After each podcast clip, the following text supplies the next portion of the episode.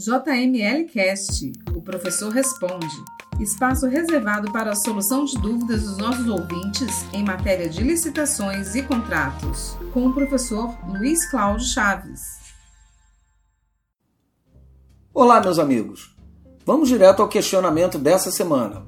A dúvida é do Fabrício Guimarães, formulada no blog da JML. Ele indaga o seguinte: se a fiscalização de um contrato de obras confirmar que no orçamento o quantitativo de um serviço da obra está menor do que o necessário, a contratada terá direito a um acréscimo de valor mediante realização do termo aditivo contratual? Bom, o questionamento diz respeito à alteração dos contratos. Vamos ver o que diz a lei sobre esse tema. Artigo 65 da Lei 8.666. Os contratos regidos por esta lei poderão ser alterados com as devidas justificativas nos seguintes casos: unilateralmente pela administração, a linha A, quando houver modificação do projeto ou das especificações para melhor adequação técnica aos seus objetivos.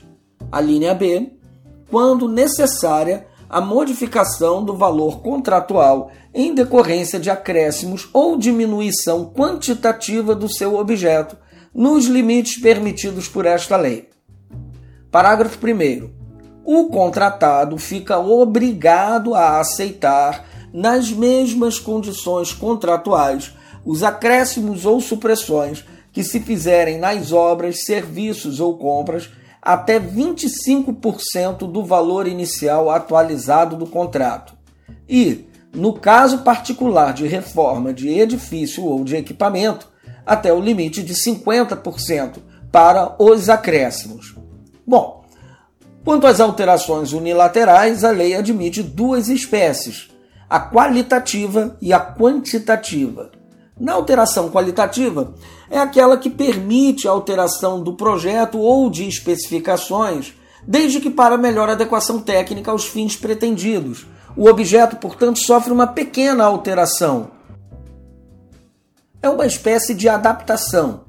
Isso ocorre quando, ao ser executado o contrato, se percebe que o projeto ou as especificações originais não vão ser suficientes para atender à necessidade da administração. Portanto, na alteração qualitativa, haverá inclusão de itens de serviços ou especificações, funcionalidades, é, acessórios novos que não constavam originalmente do projeto básico ou do termo de referência que acompanhava o ato convocatório. Já a alteração quantitativa não envolve itens novos. O que se altera é a quantidade de itens de serviços ou quantidade do objeto, que pode ser uma supressão ou um acréscimo, mas que já havia sido contratado. Nesses casos, haverá uma limitação financeira, conforme o parágrafo 1 que lemos anteriormente. Não se pode promover acréscimos ou supressões superiores a 25% do valor inicial atualizado do contrato. Ou, no caso específico de reforma de edifício ou equipamento, somente o acréscimo, não a supressão, poderá ser de até 50%. Bom, voltando à pergunta do Fabrício, ele diz que o orçamento previu um quantitativo de serviço menor do que o necessário. Logo, será caso de alteração quantitativa para acréscimo. Como ele não informa se é reforma ou construção de edifício ou equipamento, eu vou tratar o limite pela regra geral, que é de 25%. Assim, o Fabrício poderá promover o aditamento ao contrato para a inclusão dos itens de serviço necessário, desde de que limitado a 25% do valor inicial atualizado do contrato. Uma atenção especial que o Fabrício deve ter é que o Tribunal de Contas da União tem entendimento sólido no sentido de que as alterações quantitativas, ou seja, acréscimos e supressões em contratos cujo preço global é resultado do somatório de diversos itens unitários, como é justamente o caso de obras e serviços de engenharia, o limite de 25% se aplica sobre o valor daquele item que sofrerá alteração e não sobre o valor global. Vou explicar melhor com um exemplo bem simples.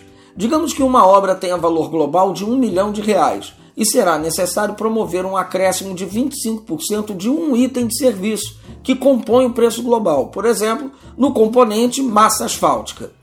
Mas este componente, massa asfáltica, do valor global do contrato tem preço de 100 mil reais. O limite de 25% será calculado sobre o valor do componente, ou seja, o fiscal somente poderá autorizar acréscimo de massa asfáltica de até 25 mil reais, que é 25% do valor daquele componente de custo. Não seria permitido acrescentar massa asfáltica em até 250 mil reais, que seria 25% sobre o valor global do contrato. E por fim, vamos fazer só um ajuste técnico. É que o Fabrício pergunta se a contratada teria direito a um acréscimo de valor. Bom, não é uma questão de ter ou não a contratada direito a acréscimo de valor. Os acréscimos e supressões são autorizados quando a administração contratante entende necessária a alteração.